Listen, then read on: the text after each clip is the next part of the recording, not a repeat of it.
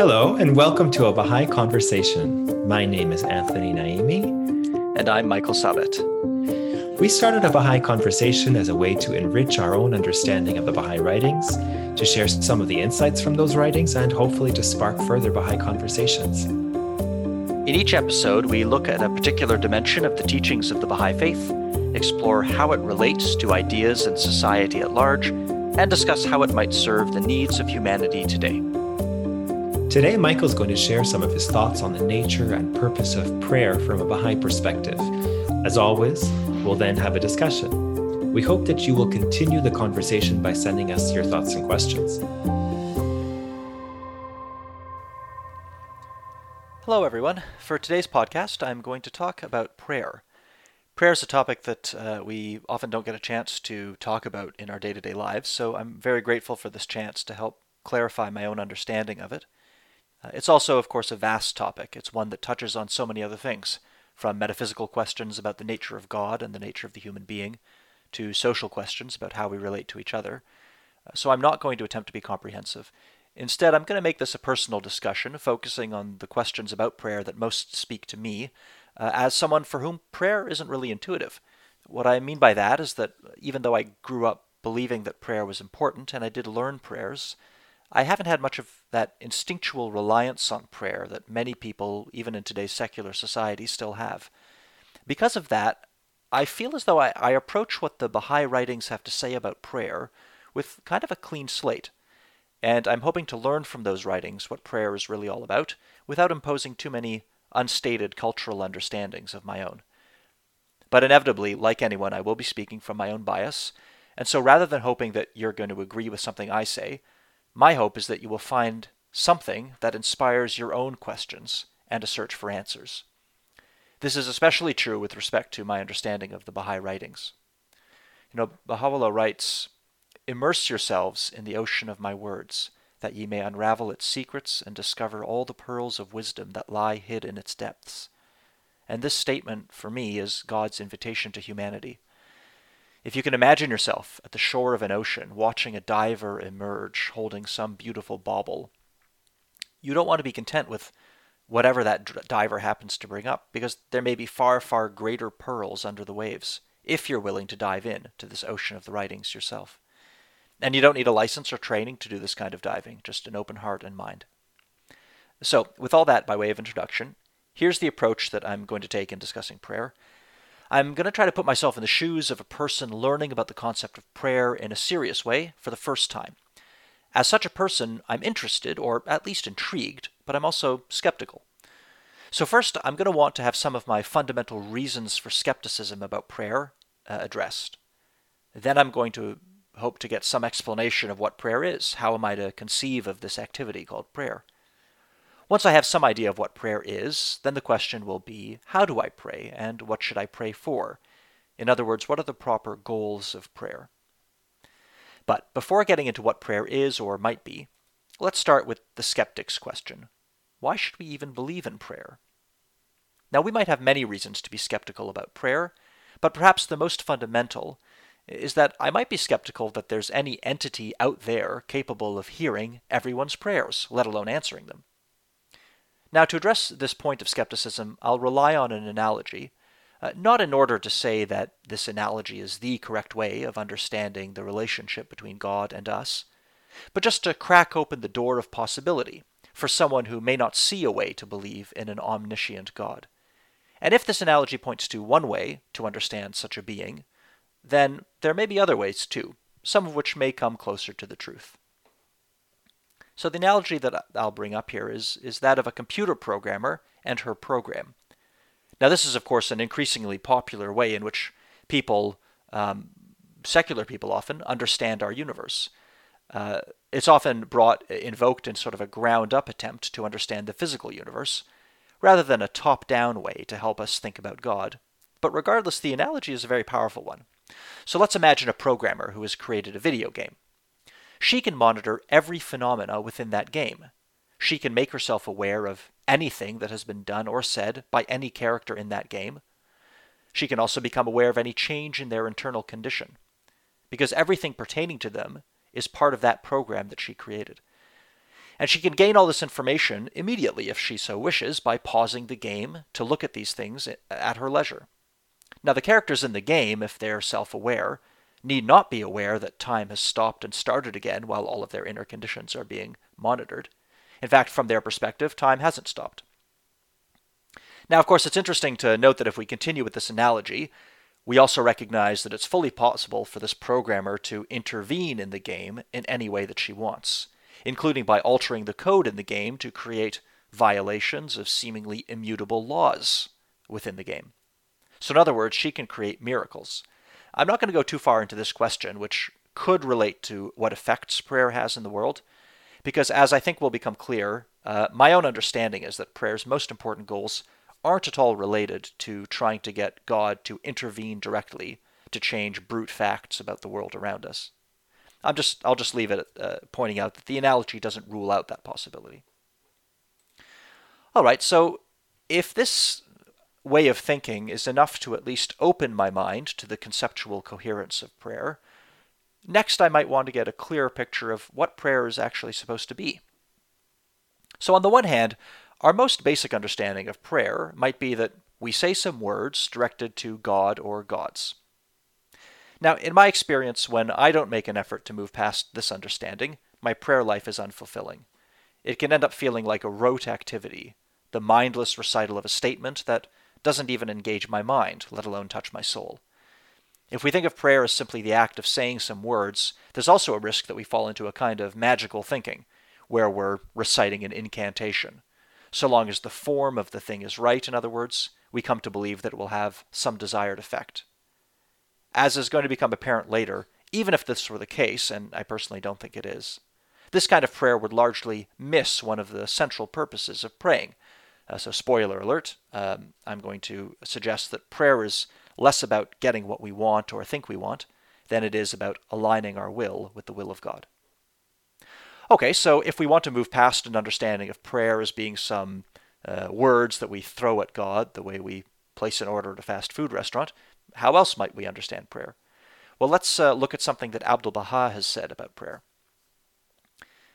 There is nothing sweeter in the world of existence than prayer. Man must live in a state of prayer. The most blessed condition is the condition of prayer and supplication. Prayer is conversation with God. The greatest attainment or the sweetest state is none other than conversation with God. It creates spirituality, creates mindfulness and celestial feelings, begets new attractions of the kingdom, and engenders the susceptibilities of the higher intelligence. This is a very powerful statement. It gives us the image of conversation with God.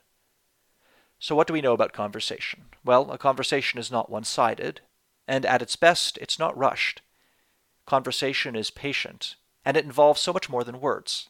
The conversations we love to have are the ones where our tone and our expressions communicate an underlying foundation of love and connection on which we build our words. The statement that uh, I just read also reveals some of the results of this kind of conversation with God. Abdu'l Baha talks about mindfulness, celestial feelings, new attractions of the kingdom, the susceptibilities of the higher intelligence. Without trying to unpack what each of these might mean, we find that there are rich rewards to prayer that have nothing to do with whatever we might be asking for in our prayers. And a good conversation, I think, is like that. Even if later you don't quite remember what you talked about, you remember the warm feelings it created, the smile it left on your face, and the deeper connection it fostered between you and the person you were conversing with. Now, in this passage, Abdu'l Baha has also said that man must live in a state of prayer, and I personally love this statement.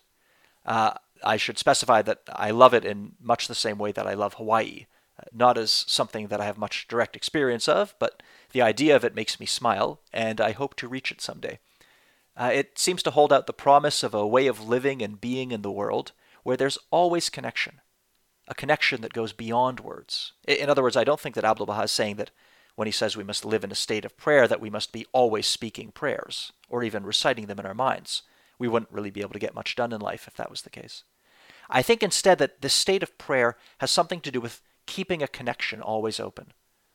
The Baha'i writings are replete with statements telling us that God is never far from us, is in fact astonishingly close, closer to us than our life vein, Baha'u'llah tells us.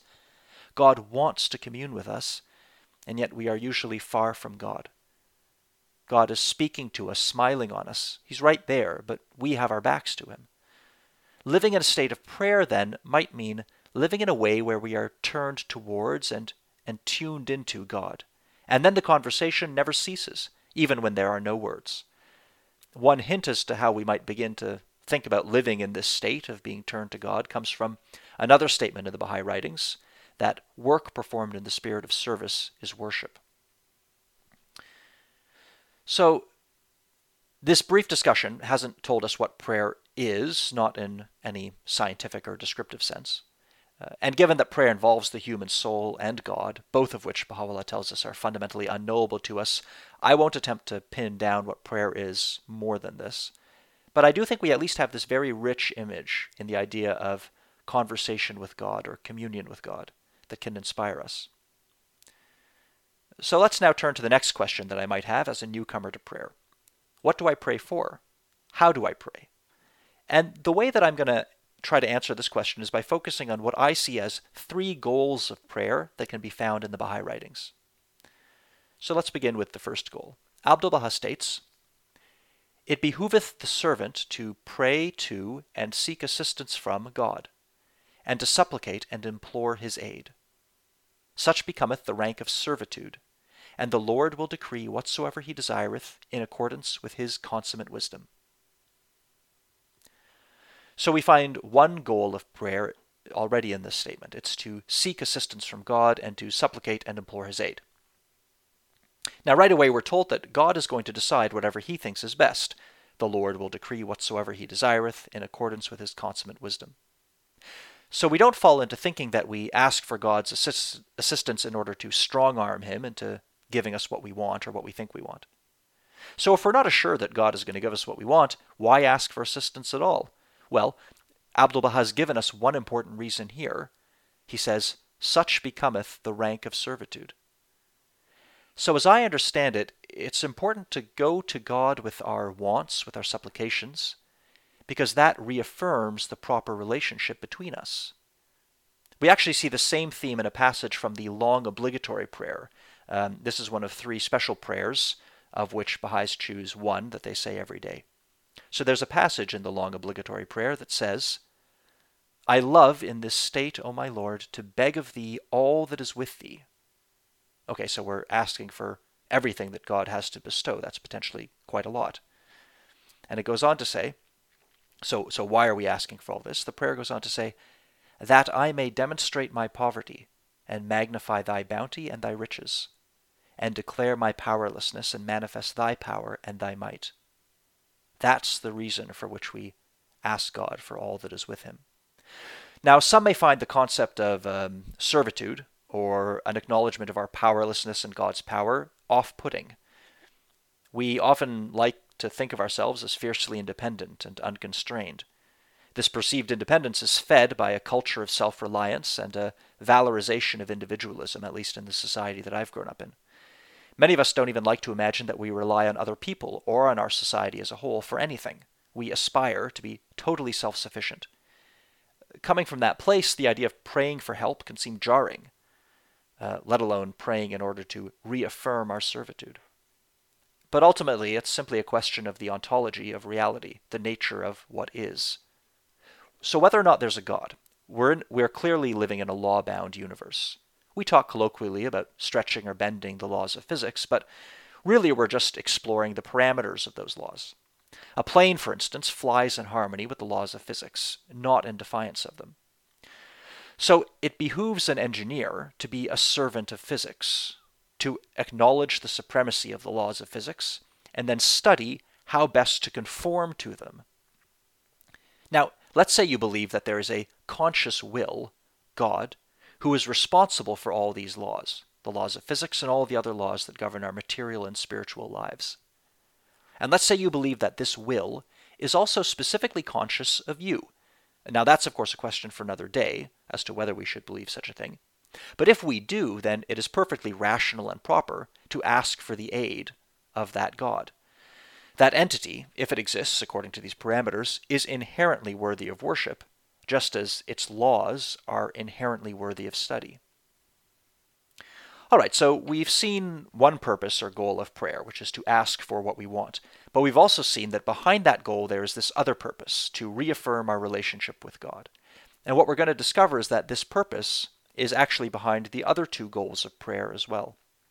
So let's look now at the second goal of prayer, which is to align our will with God's will. I think this second goal has to always be borne in mind, even when we're praying for the things that we want. Because asking for our will to align with God's is essentially asking for detachment from what we want. Or rather, it's asking for God's help in learning how to want for ourselves, for others, and for the world what God wants. Let's look at how this idea is expressed in a passage from Abdul Baha. He says, O thou who art turning thy face towards God, close thine eyes to all things else, and open them to the realm of the All Glorious. Ask whatsoever thou wishest of him alone, Seek whatsoever thou seekest from him alone. With a look he granteth a hundred thousand hopes. With a glance he healeth a hundred thousand incurable ills. With a nod he layeth balm on every wound. With a glimpse he freeth the hearts from the shackles of grief. Okay, so just to pause there. Until now, this is an affirmation that we can pray for our wants. Ask whatsoever thou wishest of him. And it also affirms that God is powerful to do anything, including, presumably, solve all of the problems that we go to him with. But then Abdu'l Baha goes on He doeth as he doeth, and what recourse have we? He carrieth out his will, he ordaineth what he pleaseth. Then better for thee to bow down thy head in submission, and put thy trust in the all merciful Lord. There are innumerable other passages from the prayers revealed by Baha'u'llah and Abdul Baha that also speak to this idea of aligning our will with God's. I'd like to mention just a couple from the long obligatory prayer, which I already mentioned. One of the very earliest passages in that prayer is I beseech thee, God that is, by them who are the day springs of thine invisible essence, the most exalted, the all glorious, to make of my prayer a fire that will burn away the veils which have shut me out from thy beauty and a light that will lead me unto the ocean of thy presence.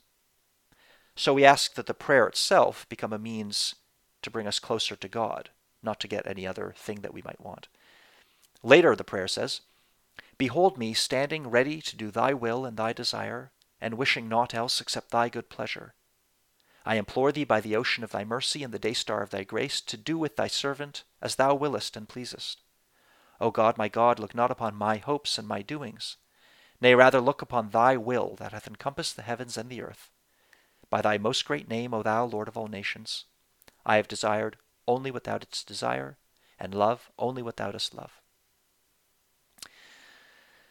Praying in this way to align our will with God's is a very potentially powerful thing to do. I'll get into why I think it's powerful in a moment. Uh, but it's also clearly a hard thing to do. And I think one wisdom behind the central figures of the Baha'i Faith having given us so many prayers to use, in other words, they wrote prayers that we can say rather than having us simply rely on our own our own words. I think one wisdom behind this is that, at least speaking for myself, the words that they've given me really do teach me what prayer is, even as I'm praying. So, you know, I might feel on a given day I'm in trouble, uh, some material trouble, an emotional trouble. I'd better pray because I think I need X, Y, Z in order to fix me or to solve my problems or to make me happy. But if I pay attention to the words as I say these prayers, they gently reorient and reshape what I think I need towards what I actually need, which is alignment with the will of God. Okay, now that might not be something that we find easy to agree with. Don't I know what I want, what's good for me? Why shouldn't I pursue my own will? What's the value in even having a will of my own if then I'm just going to try to align it with God's will, assuming I can even know what that is?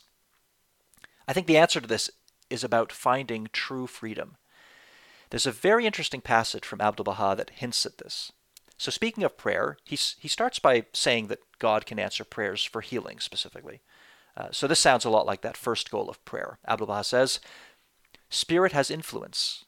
Prayer has spiritual effect. Therefore, we pray, O God, heal this sick one. Perchance God will answer. Does it matter who prays? God will answer the prayer of every servant if that prayer is urgent. His mercy is vast, illimitable. He answers the prayers of all his servants. Okay, so far so good. But then he says something that I find very interesting. He says, He, uh, this is God, of course, he answers the prayers of this plant. The plant prays potentially, Oh God, send me rain. God answers the prayer and the plant grows. God will answer anyone. All right, so what can it possibly mean to say that a plant prays? Now, I can't pretend to know. Although Abdu'l Baha elsewhere explains that phenomena like love, for instance, are expressed at all levels of creation. It's only the manner of their expression that differs. So in humans, we have love as we understand it, but even in the mineral kingdom, love does exist. It's simply expressed as the force of attraction that draws matter together.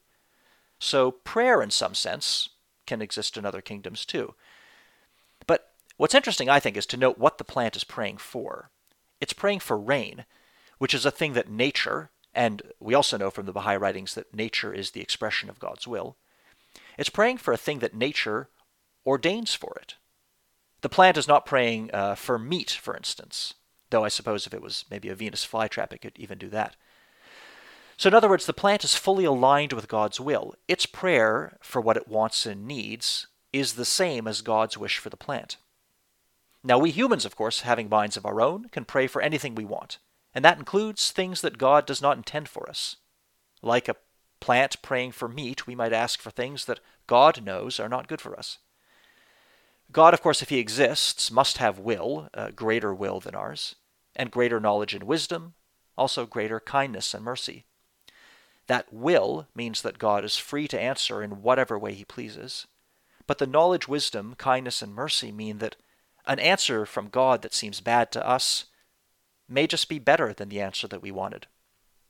So that's one reason as to why we should pray to align ourselves with God's will rather than simply pray for what we want. God, in short, knows best. Now, if that's not satisfying, and I know that in moments of pain it may not be, even for someone who intellectually accepts that God knows best.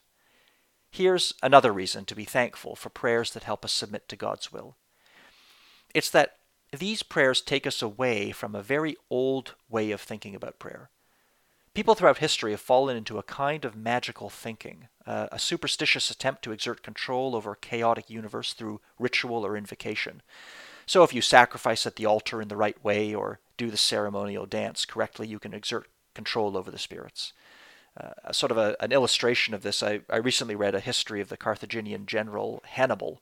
Uh, his invasion of Italy uh, in the uh, 3rd century BC was the greatest calamity that the Roman Republic had experienced to that time. And after a particularly disastrous battle, the first thing that the political authorities in Rome did was they checked to make sure that all of the religious ceremonies in the city were being conducted exactly correctly. And in fact, they found that there were some discrepancies. Some of the some of the ceremonies had slipped; they were being done laxly. And so they insisted that the first thing to be done is to make sure that all of these are being done exactly correctly. Why? Well, the idea, I think, was that if we're doing the steps exactly right, then the gods cannot help but be on our side. Um, again, an attempt to control something like the invasion of a foreign power that is part of the chaos of the universe and cannot be completely controlled, even by the most, uh, you know, the most skilled politicians or generals. Now, I don't mean to say this as a way of disparaging that way of looking at the world. You know, I spoke at the beginning about my own relationship to prayer. Part of that relationship has been informed by the fact that I had the luxury of not growing up uh, with an instinctual reliance on prayer because I grew up in privilege. You know, I had just enough privilege in my upbringing to create an illusion of control, a sense that the world is run by uh, rules that are fully intelligible to me and that can be made to serve my interests. But that is, of course, an illusion. We will never control the world outside us. We can, it can look like it for a time, but ultimately we only control ourselves, our thoughts, our words, and our actions.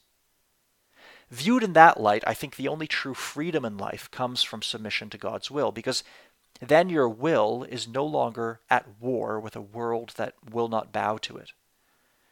So thus Abdu'l Baha says, as we mentioned, He doeth as he doeth, and what recourse have we? He carrieth out his will, he ordaineth what he pleaseth. Then better for thee to bow down thy head in submission, and put thy trust in the all merciful Lord. Interestingly, this resonates quite strongly with the conclusions of um, certain philosophers throughout history, including notably the Stoic philosophers, who realized that it's, it's not events that make us suffer so much as our emotional reactions to them. If we can learn to align ourselves with the will of nature, as the Stoics called it, uh, which is simply the reality of what is, if we can learn to align with that by accepting it without judgment, then we're freed from this unhappiness. And prayer, in the Baha'i understanding, is a great assistance in doing just that. We have the bounty of asking God directly for His help in submitting our will to His. Now, there's a final goal of prayer that needs to be mentioned, a third goal in my reading of the Baha'i writings. The first two goals reflect the fact that we are distant from God. So, in the first goal of prayer, we are powerless down here and he is powerless up there, uh, sorry, powerful up there, and so we pray to him for assistance. In the second goal of prayer, we have our own will, and we know it's not fully aligned with God's will. We're at a distance from him, so we pray to come closer. But the third goal of prayer removes this distance. So here's another passage from Abdul Baha that reflects this third goal. He writes, The wisdom of prayer is this, that it causeth a connection between the servant and the true one, because in that state Man with all heart and soul turneth his face towards his Highness the Almighty, seeking his association, and desiring his love and compassion. The greatest happiness for a lover is to converse with his beloved, and the greatest gift for a seeker is to become familiar with the object of his longing. That is why, with every soul who is attracted to the kingdom of God, his greatest hope is to find an opportunity to entreat and supplicate before his beloved, appeal for his mercy and grace, and be immersed in the ocean of his utterance, goodness, and generosity.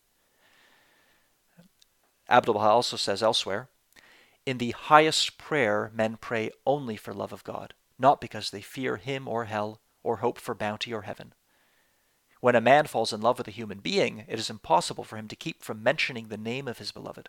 How much more difficult is it to keep from mentioning the name of God when one has come to love him? The spiritual man finds no delight in anything save in commemoration of God. And Abdul Baha also says, if one friend loves another, is it not natural that he should wish to say so? Though he knows that the friend is aware of his love, does he not still wish to tell him of it? It is true that God knows the wishes of all hearts, but the impulse to pray is a natural one, springing from man's love to God. I think these passages speak for themselves so powerfully that I won't say much more about this third goal, uh, the goal that Abdu'l Baha calls the highest prayer, praying only for love of God. I'll, uh, I will conclude, though, by saying a little bit about how this understanding of prayer has operated in my own experience. Uh, and I'll first say that it was only recently that I started to think about prayer in terms of these three goals, uh, as I was sort of reading uh, what the Baha'i writing said about prayer.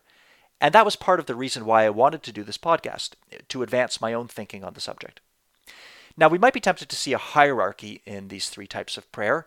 After all, Abdu'l Baha says praying for love of God is the highest prayer. And then after that, we would imagine that praying to conform with God's will, that, that second goal, is probably higher than praying for just what we want, the first goal. But as I'm coming to understand it, all three are stressed in you know the passages and the prayers that I share shared here, as well as many others, for, for very good reason. Because I think we do need, or I'll, I'll at least say I, I need all three types of prayer here. As for the first goal about asking for what we want, I think there's a freedom that comes from honestly stating what I think I need or, or, what I want and then praying for it. But of course, I try not to do this in isolation. If this was the only kind of prayer that I said, well, then I'd be like a child who only calls home when they need something from their parents. That's unfair to the parent, and it's probably pretty bad for the child's character development as well.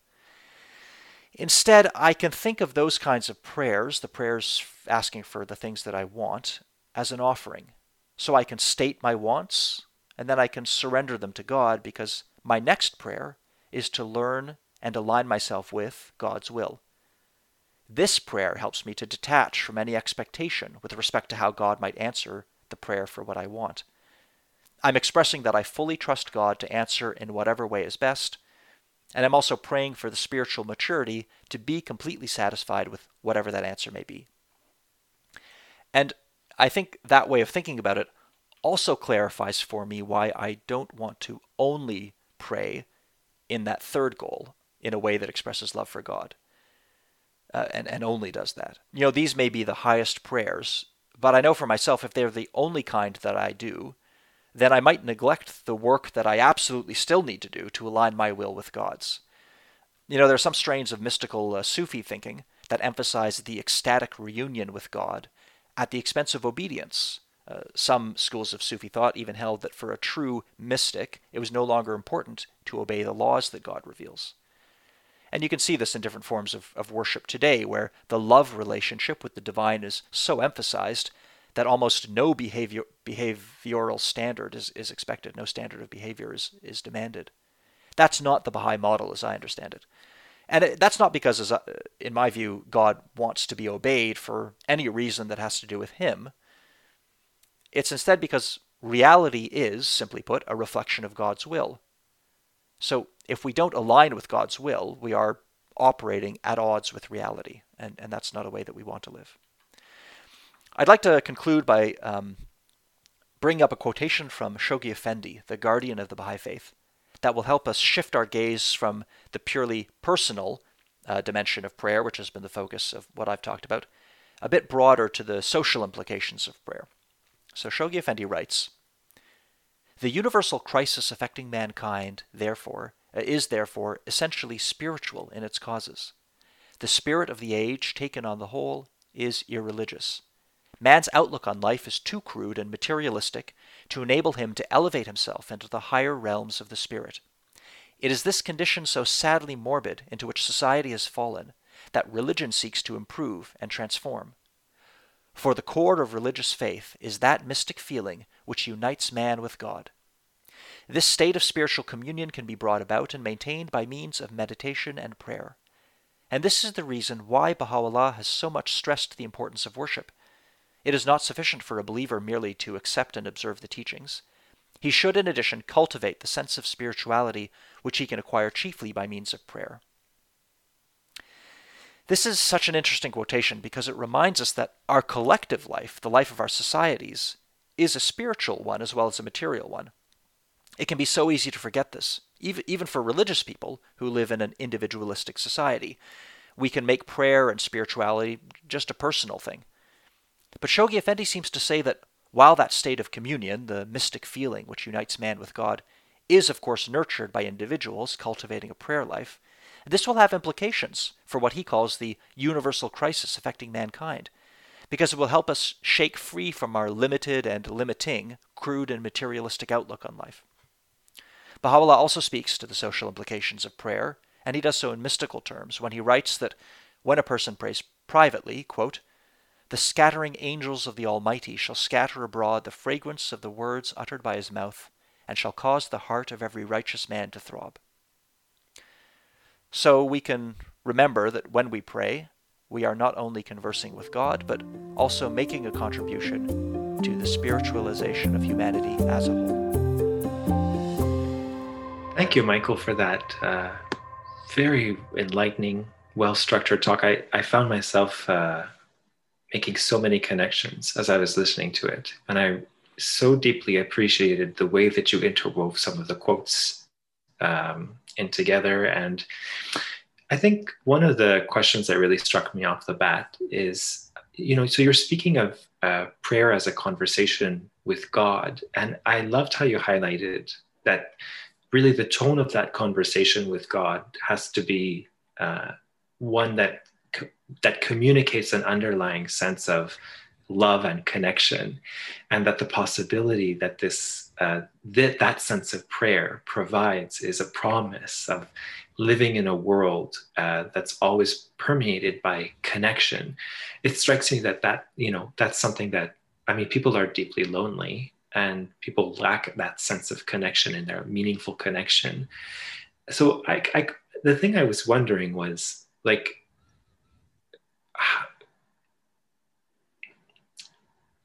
what are some of the things that could stand in the way as barriers to developing that state of uh, that type of connection, that type of tone that's permeated by love? I mean, in your prayer with God. Hmm. It's an interesting question. Um, I guess the I can just answer with sort of what comes to mind. Mm-hmm. Um, I think that for me, I know there's a significant difference between intellectual belief and then the sort of emotional qualities that we associate with uh, faith. Uh, so the idea of love. Um, so I can approach a prayer fully believing that there is a God and that God cares about me, loves me, mm-hmm. can hear me, and wants to communicate with me. I can ha- I can have all those beliefs, mm-hmm. and yet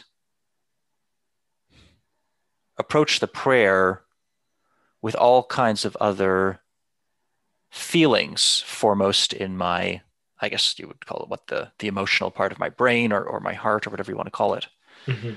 um, that are just informed by whatever else is going on in my life. Mm-hmm. So for me, I think that's a, that can be a powerful obstacle um, of just sort of being distracted, mm-hmm. not not recognizing that I'm distracted, or if I recognize it, not taking the time to make a bit of a break from whatever's been going on in my day before to if not to immediately make that connection of this is a conversation with my creator whom i love and who loves me if not to make that connection at least to recognize that i want to um, mm-hmm. you know even if we don't want the right things we can at least want to want them i think as a, as a first step um, mm-hmm. i think i think speaking for myself i think that is the biggest barrier is mm-hmm. distraction and mm-hmm. I suspect that that is reasonably common in the age that we uh, live in, where we are increasingly distracted from everything that holds meaning. So, yeah, yeah finding that, fi- that, recognizing that as a problem, I think, is the first step to addressing it. So it it struck me that um, so this idea of the lifeless prayer like mm. what do you think are some of the consequences of sustaining a practice of prayer that is lifeless essentially like mm-hmm. like you believe in it on the mm-hmm. one hand mm-hmm. right but you, in your action of continual prayer it doesn't get you to that place of communion or that mystic feeling that the guardian emphasized you, that unites man with his creator that that's the foundation of religion right so what ha- like what are you think because in some ways it's kind of it can be this kind of self-reinforcing loop uh-huh. um, what do you think are some of the consequences of sustaining a habit of lifeless prayer mm. well um, one that comes to mind right away is i think it relates to this concept that i talked about of of slipping into a ritualistic understanding of prayer mm-hmm. because you aren't um, focusing on connection, you fundamentally aren't listening to who's on the other end of the line anymore. You're you're not actually even really interested in in what God might have to say. You're instead making an order over the telephone, or you're doing an incantation. Mm. and if you if, if you don't realize or you forget that the purpose is to for, is to create connection, but you still keep praying, if you're oblivious to that, um, lack in your prayer, then really what you're doing has become uh, a ritual. And then you might start, and I think one danger there is you could start to fall into a very, um, you can feel very self righteous or, or justified that you are performing the right steps. And so whatever you do following those in, in the world must be right, must be uh, sanctified in some way because you've you've completed the steps. It can become kind of this binary thing, like I've done the prayers, I've completed the ritual, I've made the sacrifice, uh, sort of in an older style of religion, and so now God will be on my side. But I, I don't I don't know that for me that's the great danger. Mm-hmm. I think the greater danger is just honestly I don't know. I mean, we we could, we could think of a, of a number of bad consequences, but the greatest danger is just sort of a um, wasted time. Like these are times when I could have tried to get a little bit closer, and instead I I didn't. Now, one one maybe exception to that. It's quite interesting that we have the concept of an obligatory prayer in mm-hmm. the Baha'i faith, um, and it's certainly not the only religion in which this is a concept. But for other prayers, so it says in the in the Baha'i writings, um, things like you should uh, read as much of the you know the scriptures as uh, will not make you weary. Don't become over weary with with reading. Mm-hmm. Better to read mm-hmm. one one verse with radiance than a whole book. Mm-hmm. Uh, and the same concept applies to prayers. The prolongation of prayer is not desired. Mm. Uh, it says. Mm-hmm. So in other words, we should pray when we feel moved to pray. The exception, I think, is is the obligatory prayer, where it doesn't matter mm. How you feel. If the day has gone by and you have not yet said your obligatory prayer, say it. And I've I've had people say, and I, I think this this feels right to me, that maybe in a way that's out of allowance for our human weaknesses and the fact that we won't always feel feel it. Mm-hmm. This obedience to that law will ensure that at least we're keeping the connection open, um, mm-hmm. holding a place for a conversation that might later become richer when we are, you know, when we are better able to to approach it in the right spirit. So, if somebody is having difficulty cultivating mm-hmm. that that uh, rich connection with mm-hmm. God, mm-hmm. do your three forms of prayer like can they be used as different access points? Do, do you see what I'm getting at? So, like on the one hand, you're wanting assistance, right? Or you need something I mean, uh, we all need something, and often what we need we don't get right in life, and and so that's might be one access point. The second access point is that issue of like align alignment of your will, cultivating the um, cultivating the ability to submit in recognition of the fact that the only true freedom comes not in getting what you want, but in learning how to um, step aside from your wants and and see the greater wisdom in not not getting them. And then the third being that connection of love. Like are there different kind of do those follow do certain types of strategies to cultivate that relationship follow from those three forms of prayer hmm. that's an interesting question i I'd have to think about it. I don't think I have a good answer off the bat. And I'd be curious what if you if you have an idea on it. Maybe what what I would say is that if I had to think of a strategy to create connection where there isn't one, mm-hmm. um, I think to the extent that one of the problems might be distraction, mm-hmm. I think it could be helpful to before prayer to uh, well in my case what i would do is i would i would write so write out why is it that i am what is distracting me what is on my mind mm. what's what's yeah what what's sort of what's in me that's blocking connection and distracting me once i can get that out there then having expressed it i think then if i open the prayer book and read the words I think they can sink in a little bit. There's this idea Abdu'l Baha says that when one's cup is full of self, there's no room in it for the water of life. Wow. And I think that you know the self is constantly refilling that cup. uh-huh. Yes, um, I, I, suspect so. It's a bit of a can seem like a bit of a bottomless well at times. Yes, but but really, one for me, one way to empty the cup, at least for a while, is to empty it onto the page. Like let the mm-hmm. self say what it has to. And then you can kind of it's you know, people say the same thing about if you can't sleep because your mm-hmm. mind is racing, write it all out.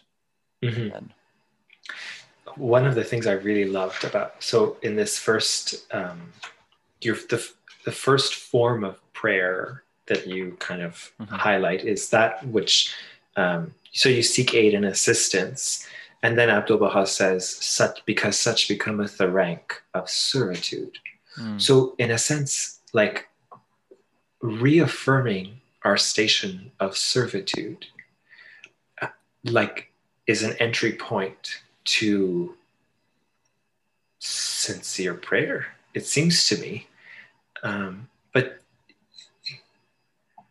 and I suppose that comes like I mean that lesson is reaffirmed across religions, really, that um, like you're not at the center of existence. You no matter how great the station you hold is, um, you you are in a position of dependence. Mm. Mm. Like when the prayer is lifeless, um, like maybe that's one of the diagnostic factors, like that that station is not as clearly emphasized in your own mind that yeah.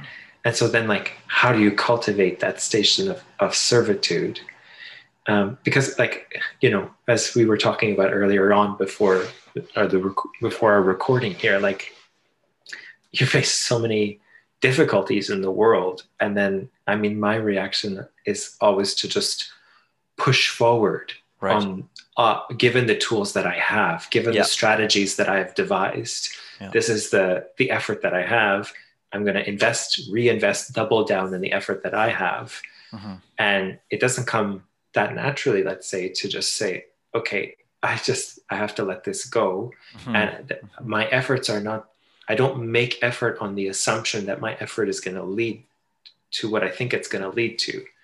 Because uh, that's very linear. Like your mm-hmm. actions never lead to cause and effect right. and and so you always we always have this habit of envisioning the effect that comes from the cause which is our effort mm-hmm. and it just sets you up and i just i'm saying it because it's so it's so self-evident in a way but i always fall into this trap yeah. and then and then i get to a point of just kind of despair that my efforts are really not producing what i want them to produce yeah um, absolutely yeah, I think there's a lot there. I, I found that very helpful. I this image of being the the words that I I I think on a lot are the idea of being at war with the world, mm-hmm. not in a not in the sense of actual sort of military activity, but in the sense that no, for sure.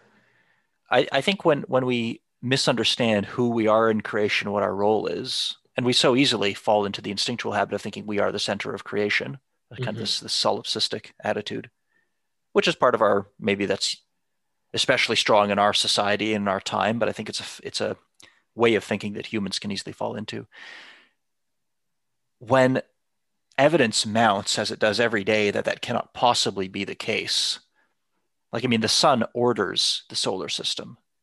Um, if we put ourselves in the position of the sun and look out at our solar system, how come it is not being ordered by us? It's utter chaos and mm-hmm. and it's terrifying when you when you think of how utterly out of control it is that's then we're constantly you know it's sisyphus pushing a boulder uphill and wondering you know why it isn't simply just obeying our will mm. so this idea of, of being in the station of servitude i i think there's a i think that's very powerful in thinking about the communicative nature of prayer so abdul baha i don't know who i don't know who provided this image where it comes from but I've heard this idea that to understand or to get a, a picture of the station that Abdul Baha had. Mm-hmm. Uh, so Abdul Baha's title literally means the servant of Baha. Mm-hmm. Uh, and it was the title that he took on himself. He, everyone around him referred to him as the master. And that was, in fact, the title that Baha'u'llah referred to him as, Agha, the master. But for himself, Abdul Baha chose the title of servant. And there's this image that describes what the servitude meant. It was the idea that if Baha'u'llah was the tallest mountain, then Abdul Baha made himself the lowest valley, the utmost station of servitude. And the result was that all of the, if you think about the relation of a mountain and a valley, when the glaciers on the mountain melt, all the water pours and accumulates in the lowest point, in the lowest mm-hmm. valley. Mm-hmm. So all of the power available goes to that valley. And so it was that, that that's how people talking about Abdul Baha always talk in these seemingly um, irresolvable paradoxes that he was both the embodiment of kingship and yet mm-hmm. the essence of humility. Mm-hmm. And you look at kings in, in, in the world and you think, well, I see the kingship, I don't see the humility. Mm-hmm. Or you see the, you know, truly sort of people who we think of as very meek and we say, well, where's the kingship? And yet Abdul Baha effortlessly had both. And so if we think then mm-hmm. about the nature of prayer, if we can be in that kind of servitude, then the communication, the flow of energy comes from the summit of the mountain down into the valley. And then when but when we think that we are mountains, well, the mountain's not going to send its, you know, the tallest mountain isn't going to send uh, the melting water down its slope and then up another mountain. It's not going to do that. mm-hmm. It it's it strikes me that in order to really embody that, like it takes disrupting a pattern that. So yes. we've all internalized that story. Yes. That of individual agency and mm. kind of the rogue self that you know you push the world forward through your own efforts yeah. and um, i mean I, it takes disrupting that that story yeah. to yeah. uh, reestablish the efforts on on another center yes and and when you think about disrupting the story let's then come back to obligatory prayer the short obligatory prayer mm-hmm. which i've actually been saying a lot recently because i think it's the one that i need to focus on at the moment. It's very short. Mm-hmm. very very short. One of its statements is i testify at this moment to my powerlessness and to thy might to my poverty and to thy wealth. There is none other god but thee the help in peril, the self subsisting. So, if that's our connection, our daily mandatory connection to God, then at its core, it is a reminder that we are the valley and that God is the mountain. So, the very nature mm-hmm. of, that, of that, that, that connection that we're supposed to have every day is, is one to get us out of that way of thinking that can be such an obstacle to sincere prayer. Um, mm and I've I've been saying it recently with a new understanding. Like I've I've said it for years, thinking, yes, I understand. I am powerless, and God is powerful. That's just a rational consequence of the setup of the universe. If God created it and I'm in it, then obviously I'm nothing compared to Him. But to actually say it with a a conviction that this is not only true but it's good is is quite different, and to be sort of joyful about it say, yes, I'm powerless. How, how liberating. I don't need to be the sun ordering the, the solar system. I can let someone more competent fill that role. but it's so, tough. You know, I, I, can feel it in the moment of prayer and then step away. And 10 minutes later, I'm still trying to juggle all of the balls in my life and keep them in the air. mm-hmm. Mm-hmm. Mm-hmm. Yeah, me too. Mm. So how does that so at the end of your uh, presentation you you highlight the social implications of prayer and and connected to that uh, quote of the guardian that mm. our uh, the universal crisis affecting mankind is spiritual and what this means is on the like because our outlook is materialistic and irreligious and as a result you can't elevate yourself to the higher realms of the spirit. And that's a social condition. That's the condition in which society has fallen. And that therefore, uh, that the core of religion being that mystic connection. Um, so religion then becomes kind of like an empty shell because we do not have the dispositions, the attitudes, the awareness about how to bring ourselves to the higher realms of the spirit. And I, I mean, that's like largely as a result of the severing connection uh, of art, of prayer, basically. Um, so I guess my question is, how does what we were just talking about connect to the like the social level of things? Hmm. Well, I left it to the end of the presentation because I thought it was quite a challenging statement, and I honestly didn't have a strong sense of how it how it plays out in practical terms. I think because I I am part of this crude and materialistic society. um, mm-hmm. I guess some some initial ideas. I if we look at the world and we see okay, there's all these problems, and we want to try to fix them. So we see that there is a crisis affecting mankind, and we can describe it in various terms. Mm-hmm. If we then immediately set about trying to fix it, drawing on our own resources, looking mm-hmm. purely in this sort of material plane to find the the people and the the ideas that will that will fix things. Um, hmm. If it is true that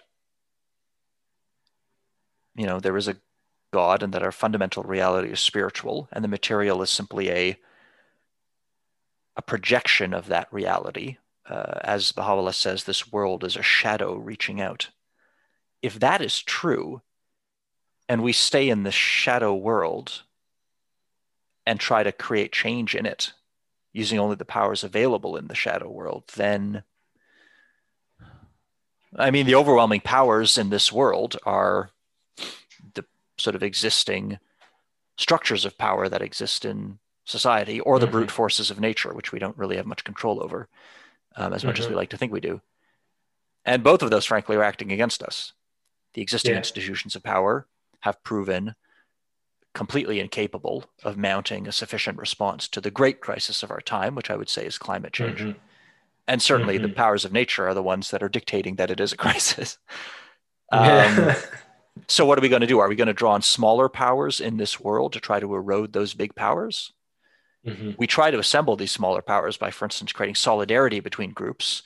And mm-hmm. um, we can create a little bit of solidarity here and there, and then it often gets disrupted as people start to think that their interests are no longer served by this new collective, um, or the existing powers recognize a threat and stamp it out. But if it is true that we are in a material existence underpinned by a spiritual one, that God originates the entire system and infuses energy into it and is asking us to commune with Him mm-hmm. and to draw mm-hmm. energy from Him, then suddenly that changes the equation entirely. Um, so, really, what you're saying then is like these are uh, orientation, uh-huh. the skills that we possess in orienting ourselves towards a higher power.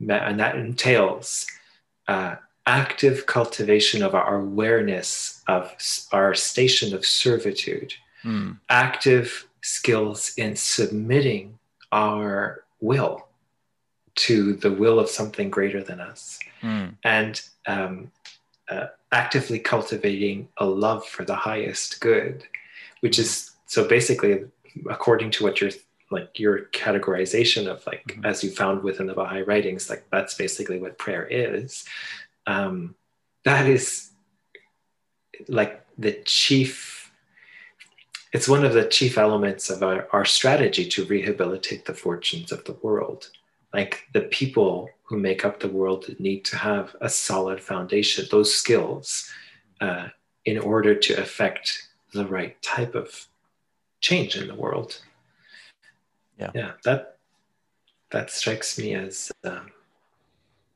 very powerful Mm. As you were sort of sort of summarizing that, the image that came to mind is uh, these uh, Mars rovers that they send up to uh, to Mars to mm-hmm. scoot around and make interesting discoveries. Uh, crucial to the success of those is, um, you know, they can't carry a power source from Earth that's going to last them any amount of time. They need to rely on solar energy, so they have solar mm. panels. Mm-hmm. I feel like maybe what we are is, you know, I mean, Baha'u'llah makes it clear that whether we pray or not, we are con- constantly, all of us, sustained by God's love. Mm. And that's true of the entire creation. If God withheld his will from anything in creation, it would simply blink out of existence. Mm-hmm. so that's that's I mean, whether whether we want to believe that or not, that's the that's the claim that Baha'u'llah makes. It's almost as if we are solar powered robots roving around the planet everything we do is powered by the sun ultimately, mm-hmm. but we don't realize that that we are solar pa- panel powered. We think that you know we think that we have a combustion engine inside us that just creates power out of stuff we scavenge off of off of the ground. Mm. Um, and so we don't, not realizing we have a solar panel, we don't turn it to the sun. It just picks up ambient light, and so we're running around on ambient, know, whatever power we can get from that ambient light, which is insignificant compared to what we would get if we recognize that we have a solar panel and recognize that there is a sun and then pointed mm. the panel to the sun and said i am powerless you are great mm-hmm. yeah i mean it strikes me that it's so easy to um, become unaware of the source on which we're drawing. Mm. And it, like the quote that comes to me is, I have created thee rich wherewith, like, why have you abased yourself? Mm-hmm. Um, why have you lost sight of the true source on which you have to draw and on which you are drawing? Um, yeah. So perhaps we can end it there, Michael. Um, and I just I want to thank you so much for preparing those beautiful thoughts for us and um, bringing this conversation to us, and really helping us wrap our mind around uh, this vast and deep subject. I I just I'm so appreciative to you, and I know our listeners are too. Well, thank you. Uh, as I said at the start, I'm hoping the the main goal is not, I think that you or I will have said things that people find amazing, but that anything we might have said might prompt them to look themselves at at the revelation to sort of to dive into the ocean. So thank you. I really, really appreciate the opportunity to, to have the conversation. My pleasure, Michael. Have a good day. Bye.